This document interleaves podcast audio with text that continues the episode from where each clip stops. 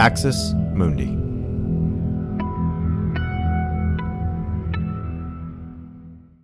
You're listening to an Irreverent podcast. Visit irreverent.fm for more content from our amazing lineup of creators.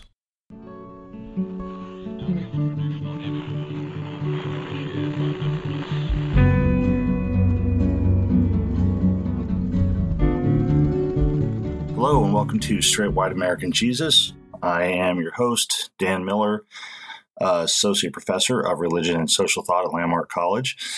And this is the podcast series You Don't Belong Here, where we look at identity, identity politics, related issues. Straight White American Jesus is hosted in partnership with the Capps Center at UCSB. And so we thank them. And I want to thank all of you for joining me uh, for this time together. And I want to open with this question. And I want you to just think about this. It's a question you might have asked yourself. It's a question that I guarantee that you've heard other people ask. Why are they acting against their own interests? The they, right? Whoever they are, it can change. But what we're talking about is the times we've asked ourselves, we've heard somebody else uh, ask this question in the aftermath of an election. Why did this group vote against this policy or this candidate who it seems obvious to us it was in their interest to vote for. Or maybe it's something local, it's a school board issue, or it's a policy discussion at work. And the people who would benefit from whatever the policy is, whatever the candidate's running on, whatever it is, vote against it, and we just don't get it, right? Why do millions of people who would benefit from a public health care system oppose public health care? Why do millions who decry government intrusion into private lives oppose marriage equality and want the government to make an imposition about private lives? Why do millions who've been crushed by decades of neoliberal economic policies continue to support a political party built on the foundation of those parties? Those are the kinds of things we're talking about. Why are they acting against their own interests? That's the question that I want us to think about in this episode. And by way of introduction to that, I want to thank everybody for the feedback and the interest in the last episode when we talked about the relationship uh, between class and identity. Uh, that really stirred up a lot of conversation, and it, it really follows from this.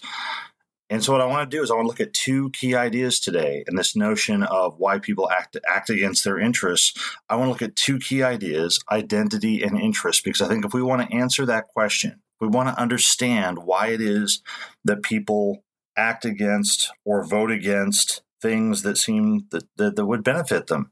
Uh, whether it's candidates, whether it's policies, whatever it is, we have to understand the relationship between identity and interests. And this issue gets to the, the heart of why many, and I think this is, is probably especially true uh, on the left, one of the reasons why many people oppose identity politics, and it's because they say that people act against their interests in favor of identity, right? Uh, that when people adopt a policy or follow a candidate or whatever it is, because that candidate or policy appeals to their identity, this is done at the cost of their interests, or sometimes somebody will say their objective interests, that which is objectively, uh, you know, going to benefit them. And interest here can have an economic flavor, uh, as it does with, say, tax policy, right? Why do people who would benefit from a certain kind of tax policy vote against it because they're uh, you know somebody appeals to them on the basis of, of gender identity or sexuality or religious identity or racial identity but it also applies to other things, as I say, things like like say healthcare or any number of it could be a work proposal uh, where in, in, your workplace, it could be a policy in your your school district, as I say.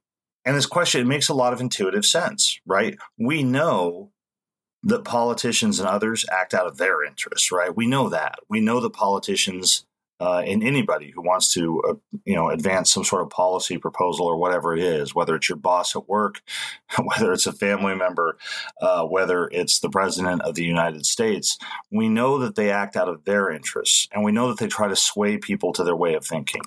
we know that there are people who manipulate others to get them to act as they want to. And so this makes a lot of sense to us, right? That when people appeal to identity, they are manipulating us. They are manipulating others. They are leading them away from their own interests. They're getting them to adopt policies or positions that are not in their interest uh, to get what they want. And, and they lead people astray. They're essentially exploiting people on the basis of identity.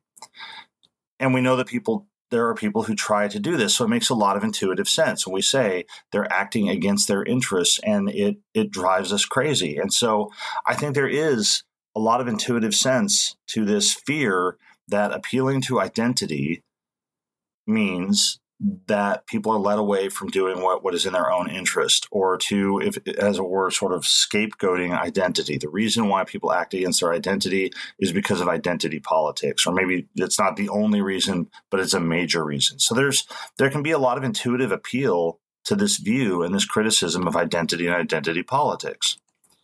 But i think that the notion of people acting against their interests actually misses the real dynamics here I don't think that that's that's a very useful way of looking at what is going on in social and political contexts that we find so frustrating or we think this is occurring. And that's what I want to talk about is, is because I, I, think the issue is not so much do people act against their interests, I want to take a further step back and say, I think that question is wrong to start with. I think as soon as we start the question of why do people act against their interests, we're setting ourselves up to miss the dynamics that are really at work in relation to identity and interests and politics, and we need to think about this differently. So, to understand this, let's start about thinking how we tend to talk about interests. We often think of interests, as, as I've already said, as something objective, right? And identity as something subjective. So we think of people acting against their objective interests because they give into their subjective identity. But what do we mean by an interest here? Right? And I've already used this language, I've done this intentionally. I think we mean something like a benefit. When we speak of an interest, we mean that it would be beneficial to someone to support some economic or social policy. It would be beneficial for those who can't afford health insurance to support universal health care. Uh, progressive tax rate would be beneficial to those who aren't wealthy relative to a flat tax. Supporting marriage equality would benefit those who don't identify as straight, and on and on. So that's how I think we think about interest. We think of it as a kind of benefit. Now, it is certainly the case that particular or social political policies would more or less objectively benefit particular groups. Okay, that's absolutely true. It's absolutely true that on a kind of an objective analysis, you can find policies or proposals or programs that would benefit particular groups. You can even find social and economic policies that would objectively benefit a majority of the population, right? The vast majority of people would benefit from this. Uh, an example of this, sort of local to me, regional to me, is the so called millionaires tax uh, proposed in the state of Massachusetts, right? Uh, and there are those who oppose this and say that placing uh, an extra tax burden on high income earners will have all kinds of negative effects and so forth. But analyses of it, economic analyses, have found that uh, even with some wealthy people leaving the state to avoid the tax and so forth, it's going to generate massive amounts of revenue for the state. It's going to benefit the vast majority of people uh, and disadvantage very few. And of course, we can make the argument that if we have a sense of the common good, then even those who are that wealthy um, are not being asked to make you know a very significant sacrifice for the benefit of the common good. We get the idea right that there are things that would objectively benefit the greatest number of people. So why do people routinely reject social and political policies that would be to their benefit? Thanks for listening to this free preview of our swag episode.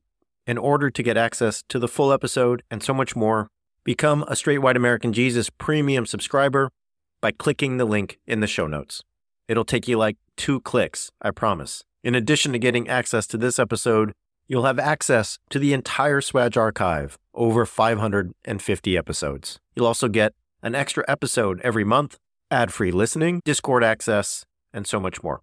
All that for less than six bucks a month. And it helps us keep our flag up and continue to safeguard democracy from religious nationalism, extremism, and rising authoritarianism. Check it out. It's not hard, I promise.